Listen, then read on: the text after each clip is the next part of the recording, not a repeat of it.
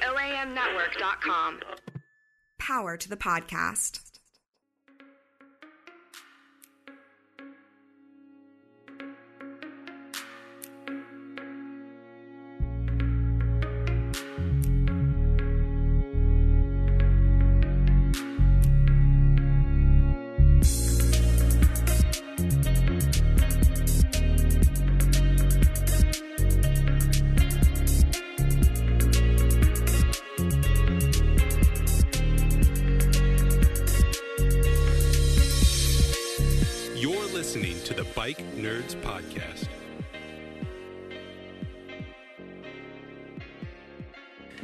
Hello and welcome to the Bike Nerds Podcast. This is episode 98.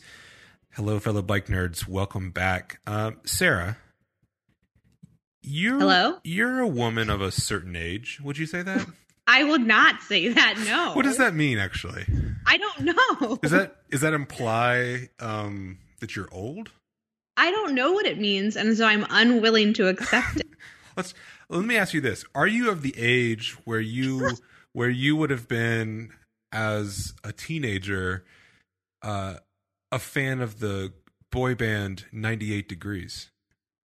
I am of that age. Yes, see that you are of the certain age I was thinking of. I think you could, you should workshop that delivery with some more people who are identifying as female. You're literally the only person, uh, the only female that talks to me. So um, I've workshopped it with 100% of my peer group. Okay. Um, so as a as a as a as a woman of the age of 98 Right. degrees, the reason I'm going with all this because this is episode 98, and I wondered if you had a favorite 98 degrees song that you could share with us. Um, I'm. Oh, I just put me on mute. Now I'm back. um. Oh my gosh, I'm googling. He really gave me a just a.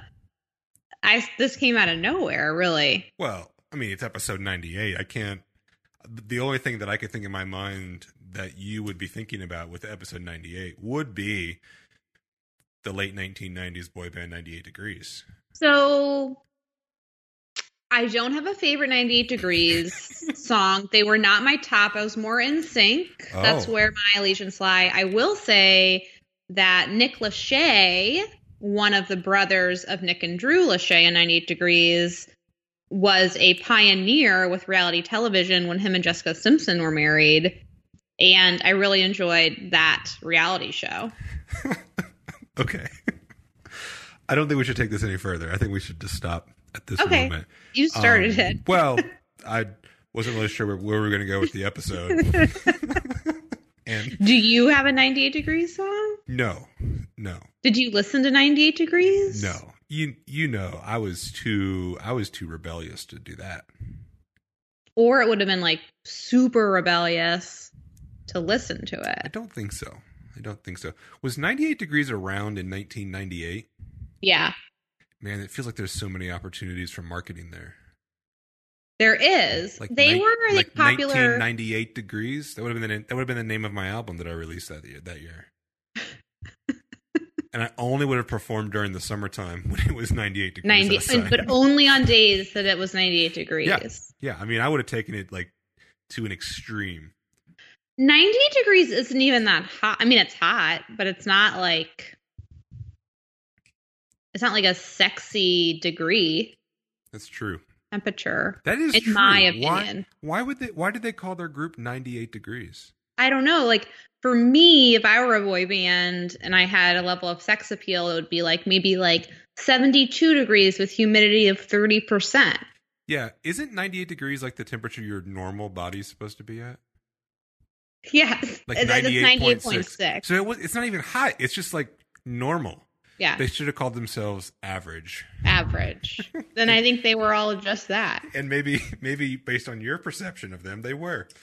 Um wow. Well, other than thinking about late 90s, early 2000 boy bands, what else has been going on? Um you know the last couple of weeks have been I have to say I've really enjoyed work the last couple of weeks. I've had a lot of good time in the office. Um things that we've been working on for a couple months now are moving forward at a, at a rapid pace. Um, I just uh, People for Bikes just released a news story about Baltimore, and you know your interview with Liz and Jed a couple mo- months ago. Um, you know everything they were talking about in that in that interview that you did with them on the podcast here is now a reality. And so we just released a story about you know the 28th Street corridor being uh, provided a new two-way bicycle way through there. It's really ex- it's really exciting just to sort of see what's happening there recently. And then you know they were having they were having all that trouble with the the fire department on getting permissions to put bike lanes on roadways and they were using Yeah. this arcane fire code.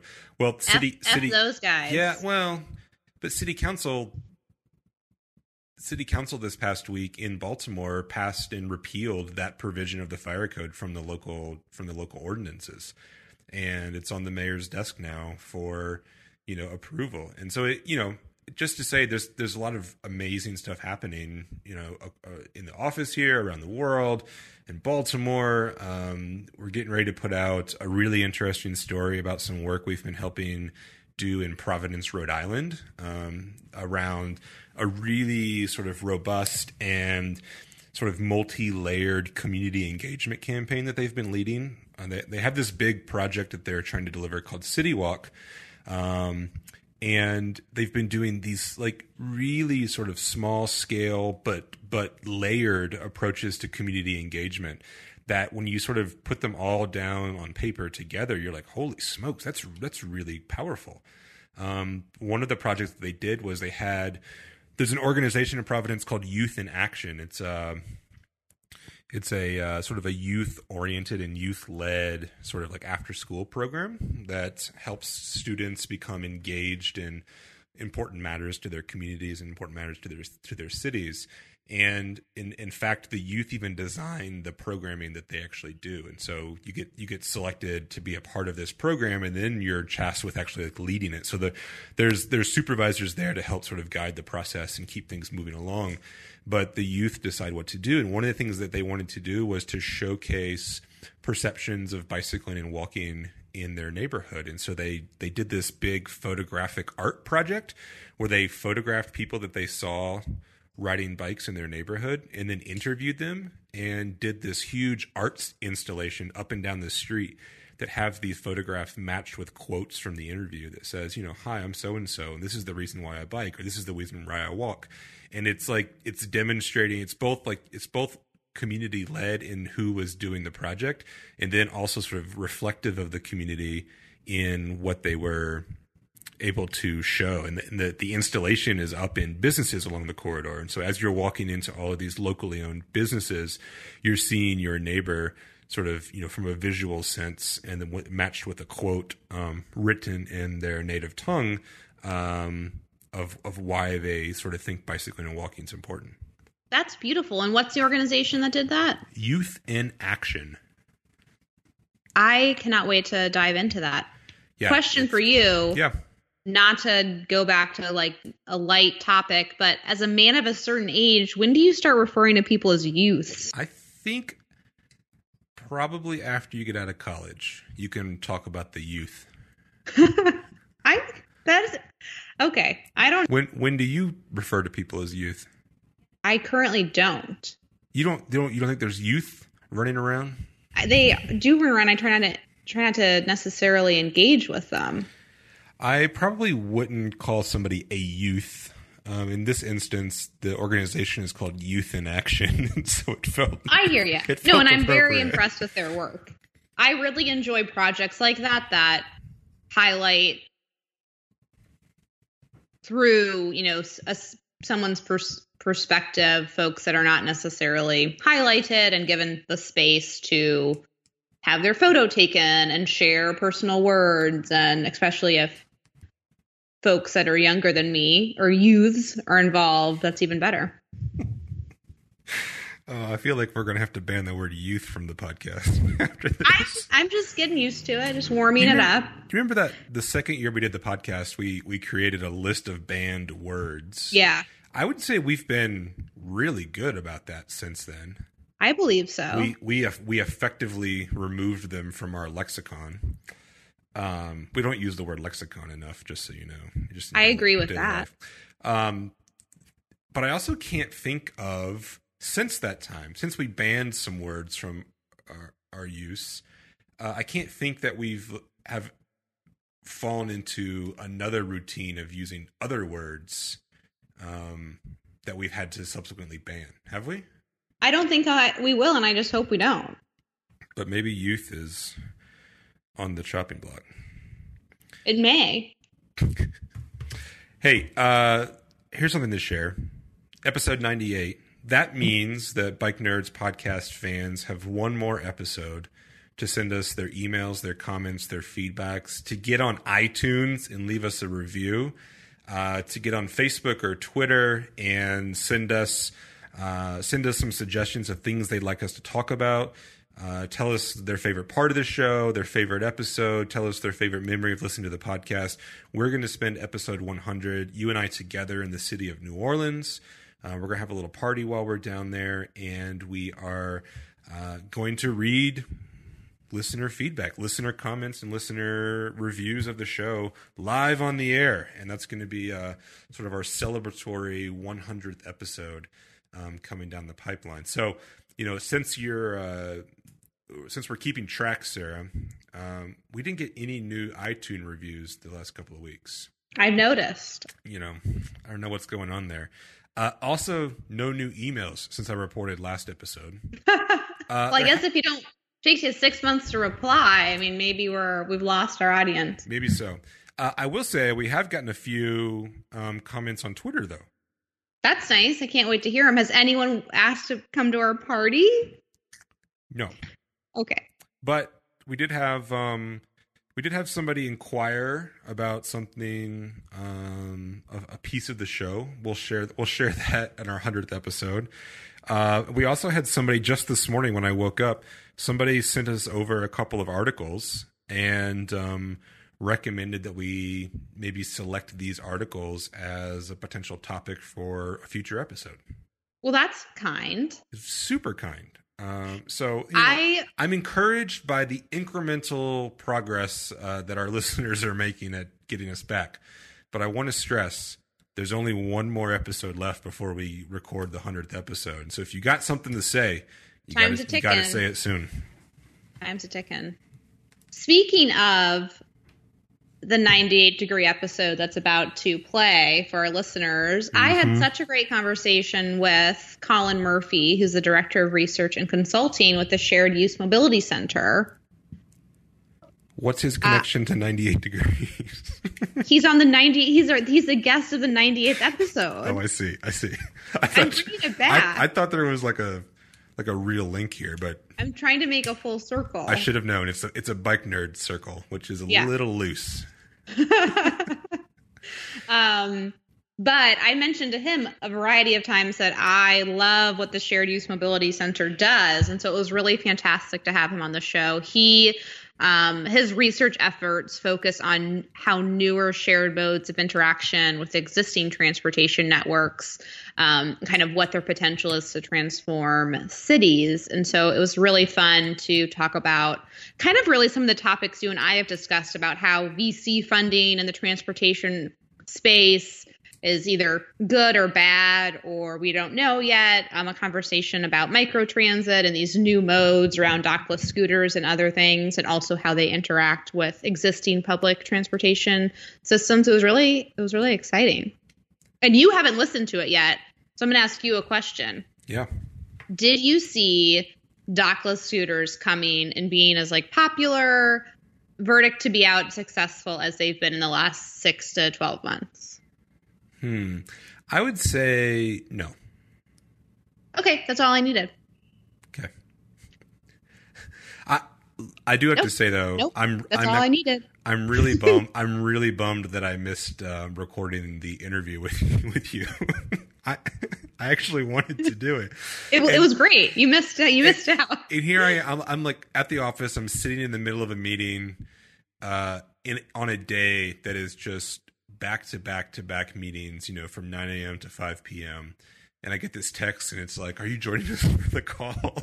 And I was like, I thought in my head, I was like, "Yeah, I am tomorrow," because that's when I wrote it on my calendar.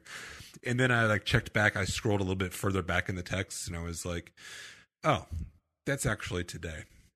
No, You know sorry, not coming. Yeah. not. It was coming to totally fine. I felt like you were overly apologetic as like the flakiest co- co-host you could potentially have selected being me. I was totally fine that you weren't able. I mean, I missed you.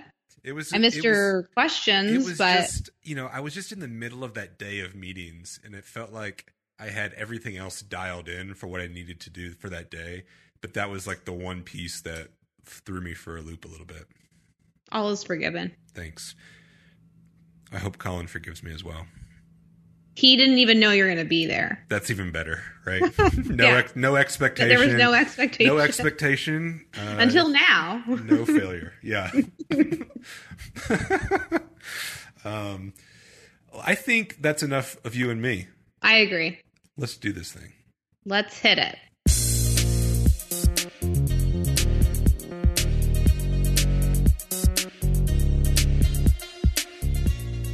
For over 25 years, Bike Fixation has been designing and manufacturing bicycle parking and infrastructure products to help cities, neighborhoods, businesses, and schools become more bike friendly. Bike Fixation has collaborated with architects, city planners, and transportation engineers to ensure their products are some of the most durable, innovative, and intuitive infrastructure products around. And for as long as Bike Fixation has been making their products in Madison, Wisconsin, they've been standing shoulder to shoulder with many of the Bike Nerds guests in supporting efforts to make bicycling more safe, more accessible, and more fun. Why? Because Bike Fixation believes a better world includes more bikes. To stay up to date on what Bike Fixation is doing for bike parking and infrastructure, visit bikefixation.com slash bike nerds.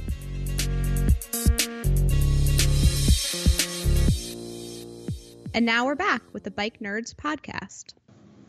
Well, Colin, thank you so much for joining me solo on the Bike Nerds podcast. I appreciate you taking time out of your day. Thank you. Thanks for inviting me. Yeah, absolutely. I've actually had you and the Shared Use Mobility Center on my mind, really probably since Kyle and I began recording now about two and a half, three years ago. Um, I have attended a few shared use mobility conferences and I've always found um, the cross section of different types of modes talking to each other um, and listening to each other to be really fascinating. Well, it's it's it's really interesting work, and it's um, especially at our summits we get we it's it's a real mix of different people, like practitioners from the departments of transportation, the private sector people, your you know your policy folks. So it's we try to make a, a, a good, interesting um, kind of cross pollination um, environment at those. Yeah, absolutely. So, how does I think we hear shared mobility a lot? How does the Shared Use Mobility Center define shared mobility? Um, we take it pretty broadly. We're pretty much um, anything where, um, well, I mean, just in terms of modes, we look at car sharing, bike sharing, um, you know, the new the micro mobility. Um, so the uh, the scooters, um, we include ride sourcing, so um, Uber and Lyft, and as well as microtransit. And then at the core of all of it, we really feel like um, that transit is, is the essential backbone that makes any of this um, work and uh, uh, really be kind of socially uh, socially useful. So, um, so I guess the de- the definition of all of that is, you know, you've got sequential sharing where different people are using the same resource one after another, but you've also got concurrent sharing where people are, you know, sharing a resource at the same time. So if it's moving around and people, um, multiple people use it over the course of a day, um, it's it's uh, something we're interested in. How long has the center been around? We were founded in 2014, um, and and we came out of the Center for it's we have DNA from the Center for Neighborhood Technology, uh, which is here in Chicago, which uh, is uh, they call themselves a think and do tank, and they um, they're the they're the people I think the thing they're most famous for is the Housing Plus Transportation Index, where they um, looked at the idea that when you take the cost of, of transportation for living somewhere into consideration alongside um, housing, that um, you know living someplace downtown that may, might have more transit accessibility um, that allows you to live without a car or live with you know one car instead of two um, actually can drive down your your household transportation costs enough that that it offsets the you know what's generally a greater greater expense of living living close in versus living out in you know a brand new greenfield suburb um, in in the cheapest the cheapest housing you can mm-hmm. you can qualify for. Um, so CNT invented that. That's their big um, one of their major contributions to the to the discourse. And another thing they did was created a, a community-based car sharing organization here in Chicago called IGO. And um, our the the CEO of IGO um, was is Sharon or was Sharon Feigon, who is now our executive director. Um, and um, IGO car sharing did well um, and eventually garnered interest from the private sector, and so it was it was sold to Enterprise Car Share, and with the money from that, um, they really wanted. To, and Sharon in particular wanted the mission of, of IGO, which was to enable people to live well without having to own their own car. Um, and so that money went into founding this new organization, the Shared Use Mobility Center, uh, in 2014, which was looking at you know less of less of just the the operations like IGO was doing, and more um, doing research, doing um, uh, you know getting people together for for events like the summit, um, and just trying to trying to gather best practices and kind of make sure there was a conscience to this exploding industry of shared mobility that, that really has been taking off the last few years. Yeah, so in 2014, you know, kind of being experts in the field was microtransit or the kind of explosion of bike share or even when we look at kind of you know ride sourcing was that something mm-hmm. that y'all saw as a trend upcoming yeah, I think that was starting to get off the ground. I don't think uh, Sharon or anybody else. I didn't join until 20, middle of 2015, but I don't think Sharon or anybody else could have possibly imagined how big uh, all of these things would get, and the you know the the the the level, the amount that just everybody will be talking about this stuff in a couple of years. So, um, you know, I think maybe um, what would have originally been a kind of a niche um, research organization ended up being um, we're I feel like we're at the center of a lot more a lot of the conversations that are going on around cities, around transportation, around energy use, around um, you know just sort of changing changing lifestyles, and um, so it's. But I think that that was probably a surprise for everybody. And was there? I may be using this analogy wrong. Was there a you know canary in the coal mine? I mean, is there kind of a reason for why this has become such a conversation around really you know transportation, environment, culture, you know, social, kind of all of these activities that are now beginning to intersect around the conversation around transportation. Um, like, what's your theory on why it's become such an important topic? Um, I think um, the rise of of the TNCs first um, that kind of eclipsed you know any of the kind of any of the shared mobility that had come before um, in just in in its visibility in um, the way it changed the way people thought about how they got around and you know whether they needed to have their own car or whether they needed to drive. But um, but I think more recently, I think the the the second generation of bike share with the dockless bike share is really um, taking making it take off and making that conversation um, a lot more uh, take place in a lot more circles than than just kind of the transportation nerds who might have been interested in car sharing and and bike share 1.0 and those those things. Do you think that has to do, particularly with dockless, is that people are, I think, maybe beginning to realize that there is a such thing as public space and right of way, and when things kind of get in what your normal path is, that that either is a good thing or, or a bad thing? I think um, you know anything new is always is always shocking. Right. But um, in turn, what I think is sort of strange about the the dockless conversation is that um, the private automobile kind of gets the amount of space that private automobiles take up on our streets is almost completely obscured in that conversation, even though that's you know the vast majority of our public spaces is, is or the of a public right of way is dedicated to, to private automobiles. But um, I think I don't know. I think maybe there's a um, um, I'm not sure. I don't want to say junkiness, but like there's uh, this kind of toy-like quality to the way a lot of the the dockless bikes look, and especially now you're the the scooters, and so it's something that um, I don't know people maybe take less seriously as a as a um, meaningful mode of transportation, and so and so it does just look like more sort of junk in the in the in the right of way, getting keeping you from getting where you're going. I'm not sure if that. I don't know. Go on.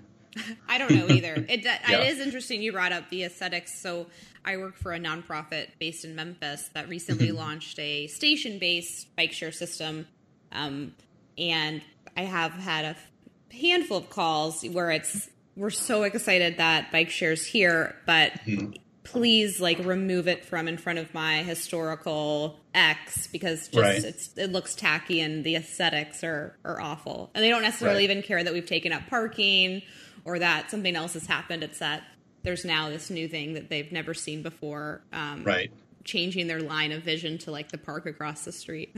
yeah.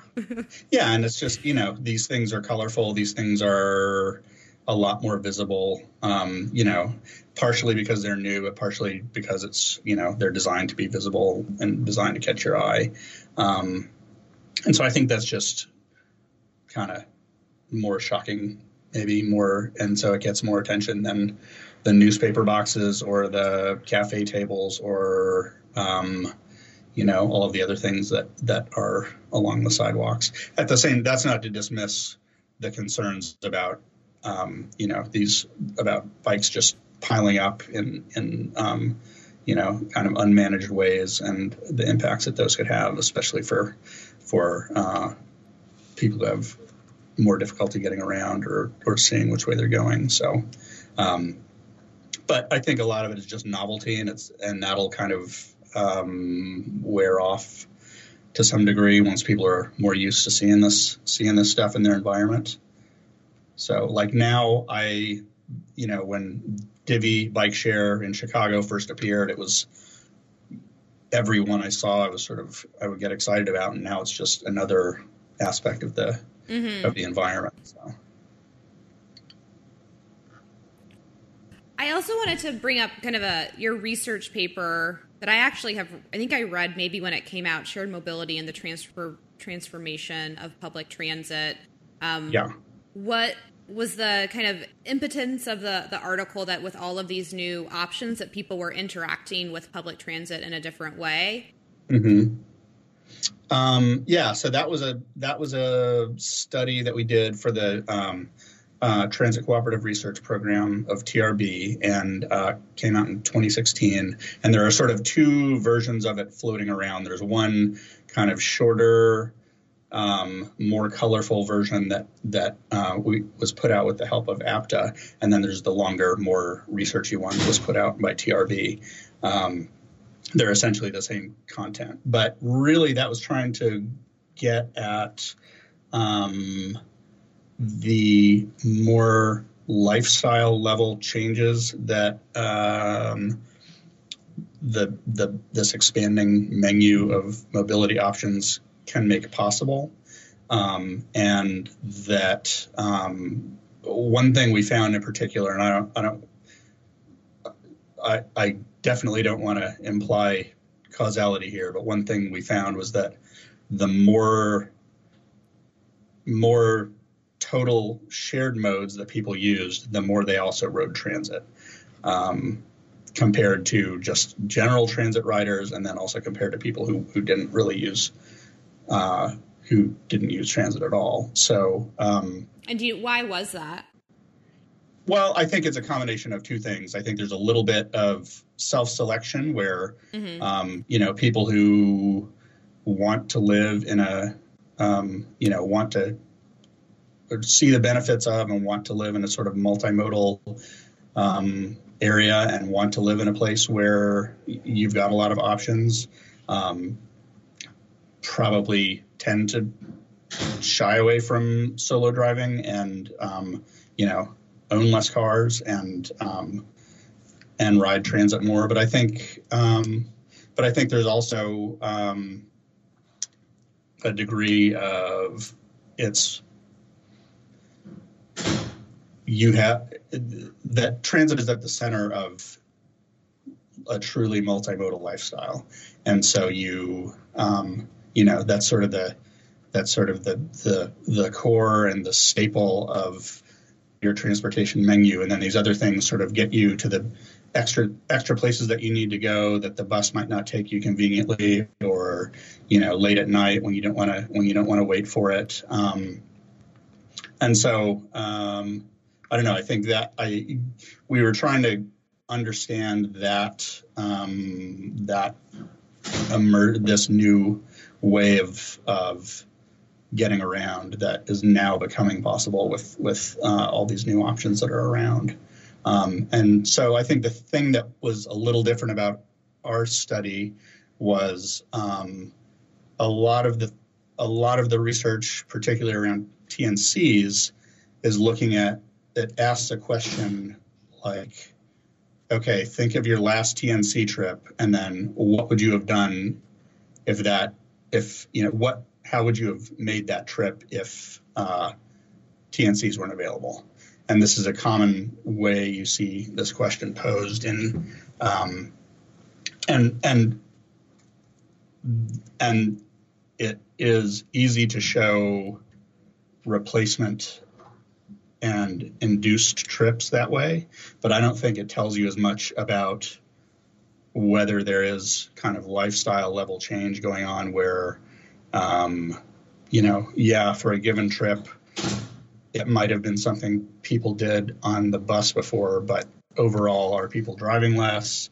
Are people riding transit more? I don't know. I don't know the answer to that. Um, I think evidence is kind of unfortunately pointing pointing away from that in some cases, but I think there's also um, at least some evidence that you know for for um, a small group of people, they're definitely um, it's allowing them to get rid of their cars and and um, live live uh, just on the on the menu of things that are out there. And I think you know getting rid of a car, selling a car, not replacing a car that's something that, that's something that takes you know several years if mm-hmm. you already own a car. And so I think it's going to, you know, TNCs have only been around since 2012 in the places where they've been around the longest. I guess 2011 in San Francisco, but you know that that those sorts of big fundamental lifestyle shifts take longer to manifest. So um, I'm hopeful that that will be sort of something that we see increasing, um, but I, I think the jury is kind of still out on it. With kind of tra- to your earlier point about kind of transit being the backbone of mobility, when you look mm-hmm. across using, let's just stick in the continental U.S. Um, with cities mm-hmm. trying different types of mobility options, whether it's scooters or car2go. I mean, can a city be successful with shared mobility without having a strong, um, you know, traditional public tra- transit system? I think it's a lot tougher. I mean, if you have to have a car to exist in a city, um, or you know, or it's it's um, the thing that's going to make you use a car more is owning a car. Um, that's the most Mm. likely predictor of your amount of car use. So, um, and if you just can't really rely on on the bus or trains to get you where you need to go most of the time, it's going to be a lot harder to have that kind of multimodal lifestyle. I think it could um, do more kind of marginal trip replacement um, for for shorter trips, maybe, but um, it's it's it's tough to get at that real lifestyle change. I think without without um, good transit being at the core there. Th- but on the other hand, I think it um, it's possible that uh, we will see more what used to be two car households or three car households, even um, you know where where you've got another car just in case. That just in case now is something that between car share and TNCs, um, you know, you don't have to actually have this have an extra car sitting in front of your house or in the garage um, in order to, you know, for those really um, occasional trips. And that, um, so I think there could be some reduction happening there. But, um, but we as an organization and our research suggests that it's tough. It's tough to um, really make that change without without robust transit and without. It's not even robust transit. It's sort of the level of car dependency of, of the region. Um, and I guess that's, you know, robust transit I guess means you can get where you need to go on transit, you know, for most of the most of the places in the region. Um, but um, and so in a place like, like like Los Angeles, where there's a great bus network, there's they're building more and more trains, um, but it's still not a place that it's easy to exist. Um, you know, just because of the scale of it, uh, without having a car of your own. So. And for I guess Los Angeles as as another example, you know, what are there is there a list of things, you know, through all y'all's research that, you know, are surefire ways to, you know, reduce personal car trips or reduce personal car ownership? Um I, we don't I realize some some questions are unanswerable. yeah, that, that, I don't think. I, I, wish it was that simple, but Yeah. you know, now we're getting that gets into just like the things that you know TDM people have been working on for for generations. Like those things are. It's just a. Uh, I think a lot of it is kind of just consciousness raising and making people aware of all these options and making them realize that you there are you're not going to die without your car, and um, there are ways to get around, get around, and get to and from the places you need to go. Um, but you know, people just might not be aware of them, and you know, I think that's a role of of technology and and and mobile apps in particular is just kind of that increasing discoverability of this stuff. And um, you know, there was this kind of heartening study or or sort of data release from Uber recently, since they acquired Jump, the uh, the uh, electric assist bike share company, that a lot of people are replacing Uber trips with with Jump, you know, e-bike trips, and I think that's great. I think that's absolutely brilliant, and it's about um, you know making it easy to see all these things, making people aware of them, and making it easy to access them. Um, and um, if people are having to know about it ahead of time and make a plan and have sort of prior knowledge of these resources, um, it's less likely to get used, I think. But um, if it's something that somebody can kind of stumble across and, and um, see that this is an option for for the trip that they want to make, then um, I think that is that's a big part of it. And um, with bike share in particular, I think that is something that kind of the longer it's around, the more ways people figure out to use it. You know, I've been using I've been using Divvy here in Chicago since it launched, but more and more I realize like just little trips around downtown or you know something that's just a couple miles to a neighborhood um, you know a little bit outside downtown um, that I'm going to after work or something that that um, or even making a whole you know I live a, like 13 miles from from my work but on a couple of occasions I've I've bike shared the whole way. And you know but I think it takes a while to kind of discover these different ways that you can use these things and and um, you know change your habits and change the way you think about getting around the city with the innovation and, and with innovation and technology kind of helping to drive shared mobility, is there a group of individuals that are being left behind because of a digital literacy gap? I I I'm less worried about the digital mm-hmm. literacy part. I think the at least with young people, um, the the penetration of cell phones mm-hmm. and the and the um, of the availability of cell phones and, and data plans is is um, much greater than than I think we would imagine. But I think it's more about credit cards and enabling people who are unbanked, um, and not only credit cards, but um, sort of the increments of of cost.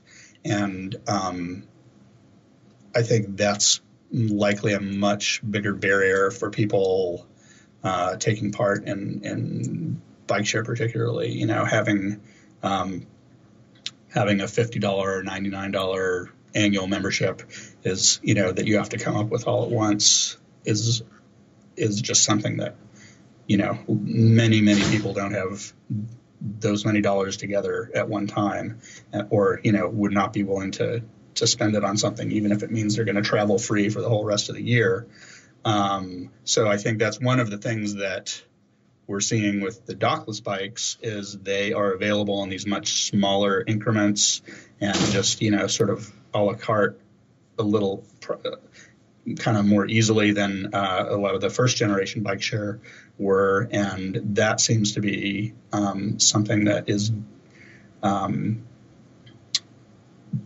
making them be more widely used beyond the sort of um, initial ground zero downtown kind of dense neighborhoods where where docked bike share kind of does best at first, you know, in the initial steps of building out a network. Um, but yeah, I, I mean, more broadly, I do worry that um, to the degree that especially um, to the degree that share mobility gets used as an excuse to not invest in transit, um, that that's absolutely you know undermining lots of people's ways of getting around who who depend on transit for yeah. for their life. Well, also I, I appreciate you bringing out the kind of cash or unbanked piece because um, mm-hmm. I know from in Memphis, you know, 24, I believe 24% of our population is unbanked. Mm-hmm. And I've only really looked at it through the lens of bike share, but have not necessarily looked at it through the lens of that also prohibits you from using Uber. Right. And if things become more integrated regarding, you know, fare payment methods, you know, where does that leave folks that are unbanked for really doesn't even matter the reason why, choice right. or, or, otherwise. Um, yeah. Kind of where does that land those individuals? I think that's why it's super important to figure out, you know, retail ways of of um, letting people get get money onto these onto these things, or you know, directly subsidizing, doing kind of account based things where, um, you know, somebody's app can get charged up with, you know, your mobility points for the month that you can spend any way you want, or you know, a, you know your free bus pass plus X number of rides on, um, you know, free bus pass, bike share, and then X number of TNC rides, something like that. Um, there are examples of that around the country I've seen that are kind of interesting. This is kind of getting beyond the unbanked question, but it's Right. but it's So, what's one Um, of the examples that a TNC is doing that is using that kind of? so this is actually well this is more a transit agency that's using TNCs as part of their part of their what they're doing. But um, so at, in the it's the Pinellas Suncoast Transit Transportation Agency, which is in outside of Tampa, so in Pinellas County, wet like the peninsula west of Tampa. Um, it's super sprawling, like low density, um, post-war development, absolutely car dependent landscape, and um, and they've got a bus system that that you know they've got a solid arterial bus system, but it takes a long time to get around this pretty sprawling landscape. Um, and so they have a program where for people who are considered transportation disadvantaged, so it's an, they're income qualified to take part in this program, who they get a they can get a super subsidized monthly bus pass for like nine or ten bucks, and then when when you buy that pass, that unlocks like 20 free ride 20 free TNC rides home between a workplace and home or vice versa for times when the bus isn't running. So the uh, whole idea is for people who, you know, work third shift or you know, are bartenders and get out, you know, at 2 or 3 a.m., you know, long after the buses are no are no longer running, they don't have to depend on you know they can ride the bus to work and then they've got a way to get home and so um, it's you know making it so people can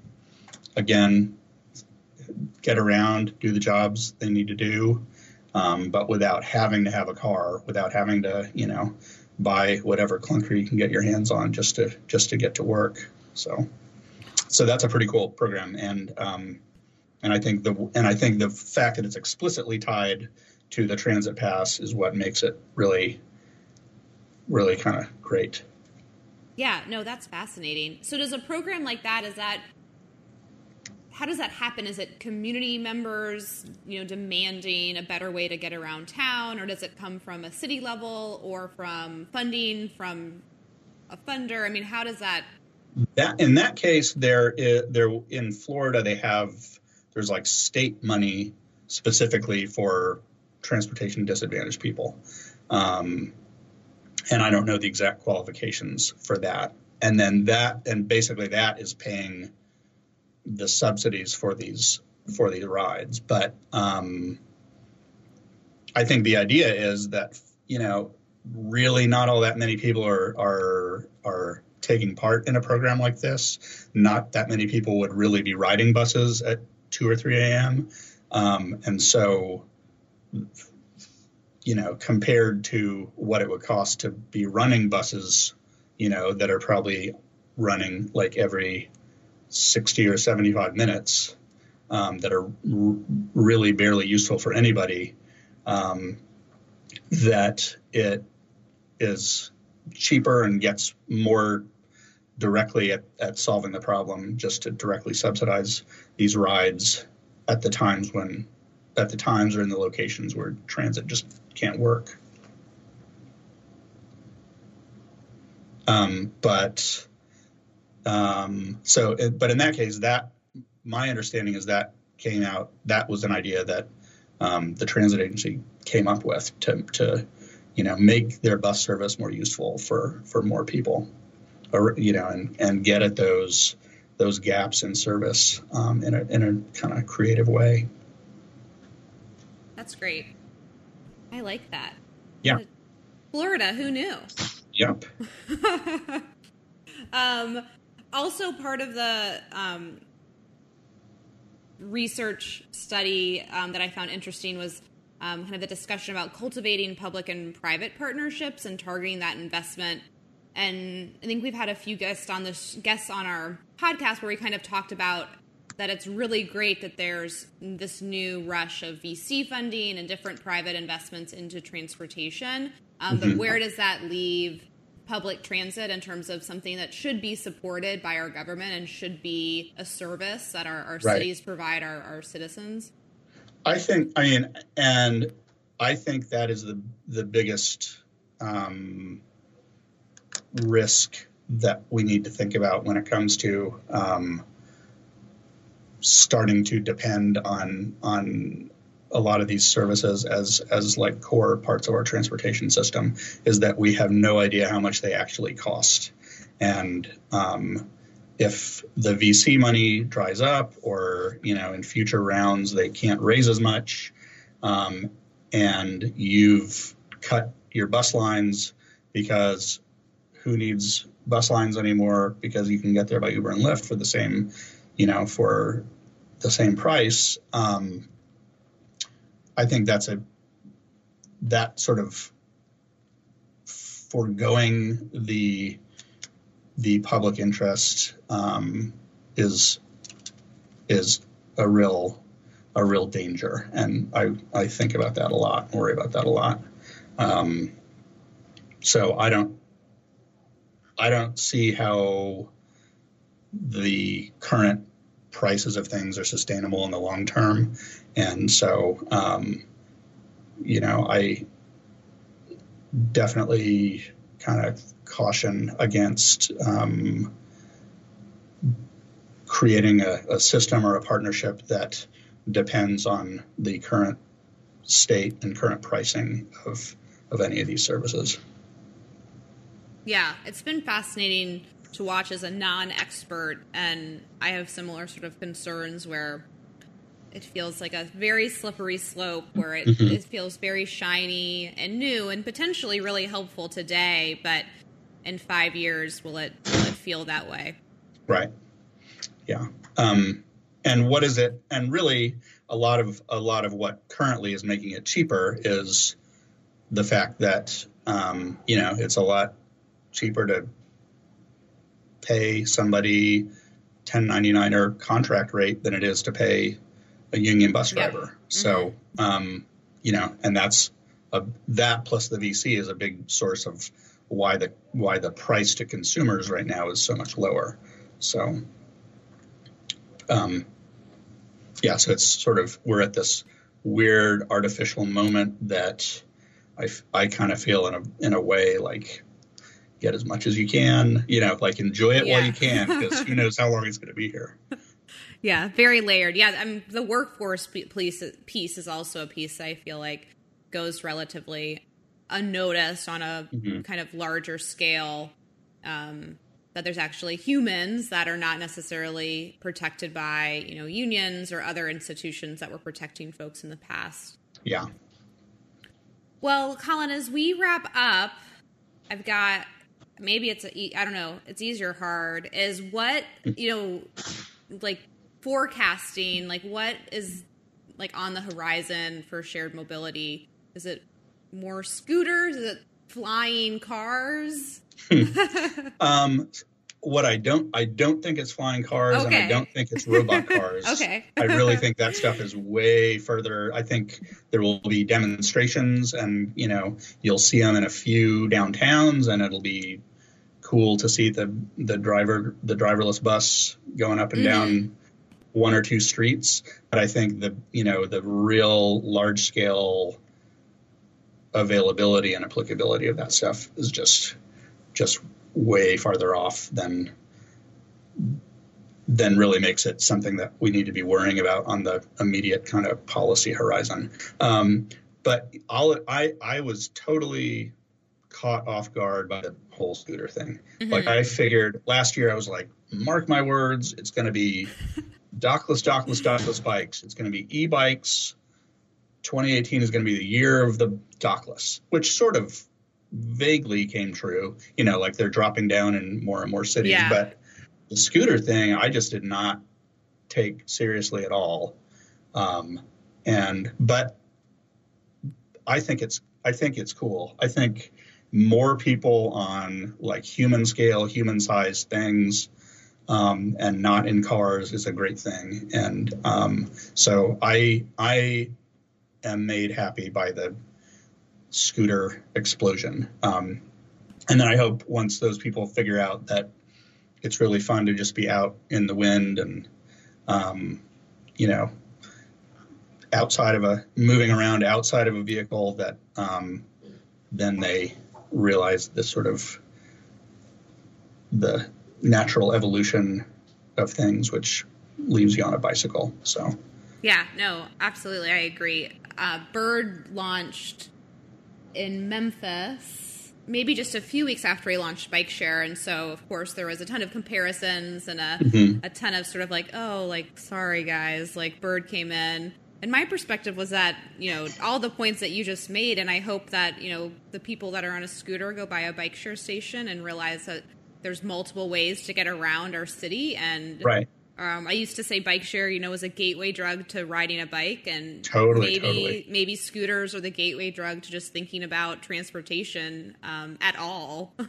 Yeah, I think it's gonna. It makes a lot more people think about, you know, protected infra- protected small vehicle infrastructure, Mhm. whatever you want to call it. Um, it gets. I just think get all of this stuff regularizes pe- human beings out in the air on small things, and you know, when you see people in normal clothes riding a bike, it. I think that does more um, I feel like, you know, with bike share, just basic bike share, just the fact that it's gotten way more people out, um, you know, just going about their regular lives, looking not, you know, not wearing spandex and often not wearing helmets and, you know, just looking regular out on a bike. I think that has done huge amounts for just changing the way people think about about getting around. So um, I I welcome our scooter overlords. Me too, though. While I don't know anything, you're, but I like the scooters to me. I was like, wait, this is really happening, and then it Yeah, like, I kept mean, happening, and then kept, people kept investing in it, and I was like, what? Yeah, it's weird. it's I don't like because we. I mean, it was only it was like a year ago that you started hearing about you know people go to LA and talk about they rode a bird scooter in Santa Monica and then but then all of a sudden it just kind of appeared everywhere and it still is not in Chicago at all. So I've still never ridden one of these. I've only, I've ridden electric bike shares and um, you know pedal assist stuff and and all the dockless, but I've never ridden a scooter. Um, so I think they're wait until last for us because we're gonna probably really regulate the heck out of them. Yeah, Memphis isn't. Well, well, Memphis has them now, but we're in the process of formalizing our shared mobility ordinance. So it'll be interesting to see how that changes things. We actually got the part of uh, it. Was, pardon? Were they con- were the scooters like contemplated in that? Yes, Okay. Yeah, so it's fascinating. So Bird launched in Nashville without, you know, telling anyone and just launched. And so Nashville kicked them out. And so they put all of the scooters on a bunch of trucks and drove them down I 40 to Memphis. Um, Wow. But Memphis was, you know, at least from an administrative standpoint, thinking about how to try to prepare and permit and hopefully not run into some of the issues that had been happening in other cities. So time will tell. You know, it's still new and the ordinance hasn't been officially put into place, but it'll be fascinating to watch um, once there is a ordinance, kind of how Bird reacts and follows um, kind of the commitments that are outlined. Right. Yeah. So and and how much they can do that with just their sort of new little market business model that they set up, and how much it's going to be them explicitly going out and moving moving yeah, things around. So, exactly. A lot of unknowns, but well, Colin, I really appreciate you taking time. This was, like I said, I've been wanting to have have y'all on for for quite some time. So this got to check off one of my bike nerds podcast bucket lists. Um, Oh, great. So I appreciate you taking the time. Okay, cool. Well, thanks, Sara. The Bike Nerds podcast is a joint production of the Bike Nerds Sara. and Kyle and the OAM network based in Memphis, Tennessee. For more information, visit theoamnetwork.com slash the bike nerds. Want to nerd out more? Find us on the web at thebikenerds.podcast.com, on Twitter at The Bike Nerds, and on Facebook, The Bike Nerds Podcast. Drop us a note or recommend another bike nerd to have on the show by sending us an email at thebikenerds podcast at gmail.com.